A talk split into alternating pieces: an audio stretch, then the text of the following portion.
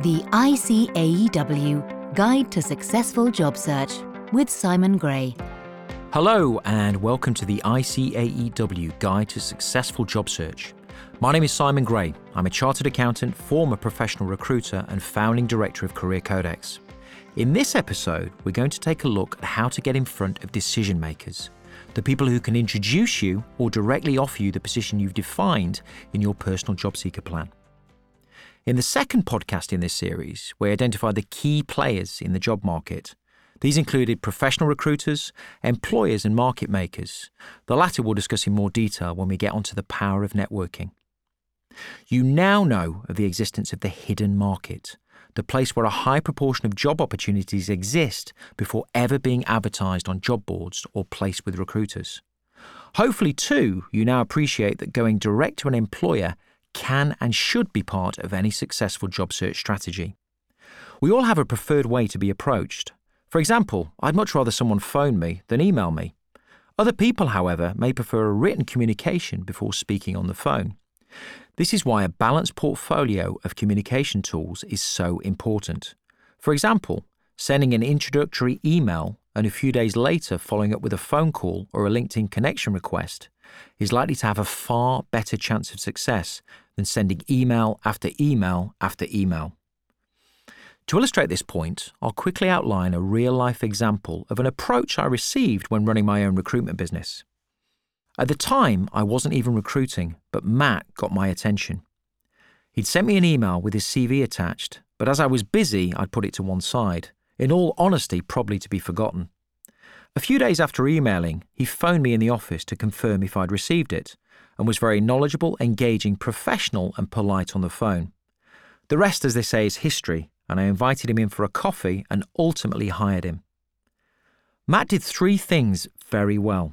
Firstly, he'd not waited to see a position advertised. He was interested in working for my business and made an approach. He tapped into the hidden market and ultimately created his own opportunity. Secondly, he was persistent, but always polite. What would have happened had he not followed up with a phone call? Thirdly, he'd researched my business and was well prepared for our initial phone conversation. Remember that finding the right talent can be time-consuming, costly, and a distraction from running the day-to-day business. Providing you access the hidden market in the right way, you're likely to get a very good response. While everyone else is focused primarily on applying for opportunities they've seen advertised, opportunities for which competition is intense, you have the power to shape your future in a targeted way by approaching organisations that you're keen to work for, where your skills and experience can add value. It's now the right time to introduce one of the most important principles in the Career Codex methodology, something I call the Job Seeker Dichotomy. This builds on everything we've covered in the podcast series so far and states that your success in the job market has nothing to do with the job market itself. It has everything to do with you. And in all communication with professional recruiters and employers, it's never about you. It's always about them. While the first part is about taking personal responsibility, something we covered in episode 3, the latter is a key principle for getting the best response from decision makers by researching an organisation properly and having a clear reason for getting in touch that is about their business. For example, a new market they're expanding into, an award they've just won, or an interesting press article. You grab their attention by making the initial communication about them and not you. Contrast this with what the majority of job seekers are doing, where it's all about them and their need for a job. This isn't standing out, it's blending in. When it comes to approaching professional recruiters, no matter what your experience may have been in the past, showing them respect and that you're serious about moving positions and are also clear about what it is you want goes a long way. Furthermore, in my experience, making the decision not to register with everyone, but instead building relationships with a selective few, can and does often yield better results. You're listening to the ICAEW Guide to Successful Job Search with Simon Gray. I'm now joined in the studio by Sally Adams, Acting Chief Financial Officer at RS Components, and Andrew Clark, Finance Director at Costa Enterprises. Hello and welcome. Hello. Hello. Andrew, what happens if someone approaches you directly? Does anyone ever do it? And how would you tend to react to that? It does happen from time to time. Usually it's through a headhunter. I've not personally had a CV sent to me directly from an individual. When I get them sent through, I look at them on merit. If there isn't a vacancy in my team, but I think the quality of the CV looks good, I'll forward it on to one of my colleagues, one of my other divisional FD colleagues in another part of the business to see how that goes. I guess equally as part of kind of building my talent bank and that kind of external talent scouting process, I do try and see good candidates, even though there may not be a role, but it's not always possible to find them a role quickly for sure. So you said, Andrew, that no one tends to approach you directly. Yeah. If somebody did with relevant skills and experience, how would you react? What would you do? I think I'd react very positively to it. If you're doing that, you're showing initiative, you're showing drive.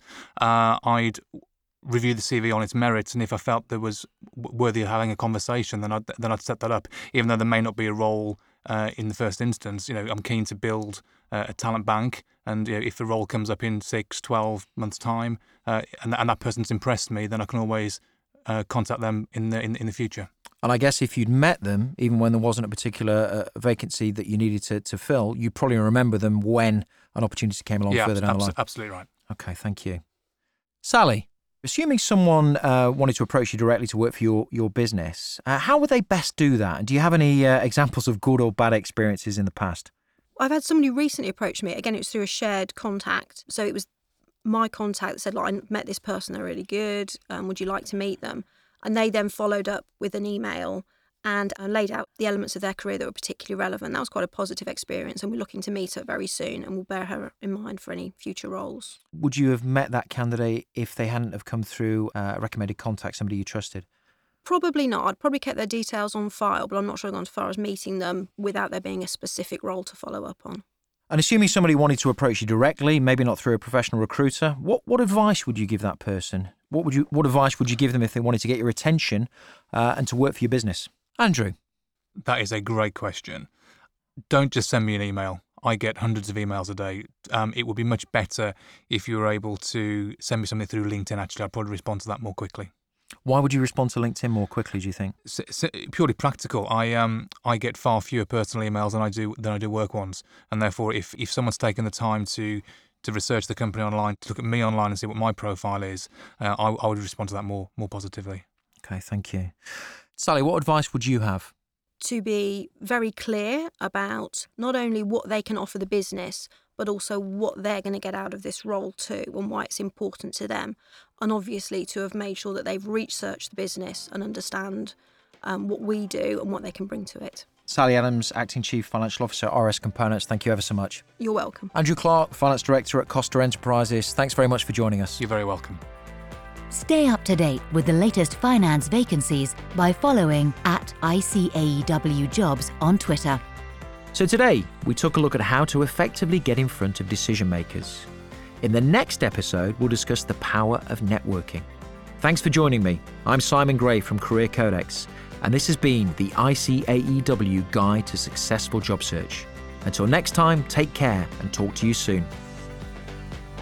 The ICAEW Guide to Successful Job Search, produced by The Podcast Company.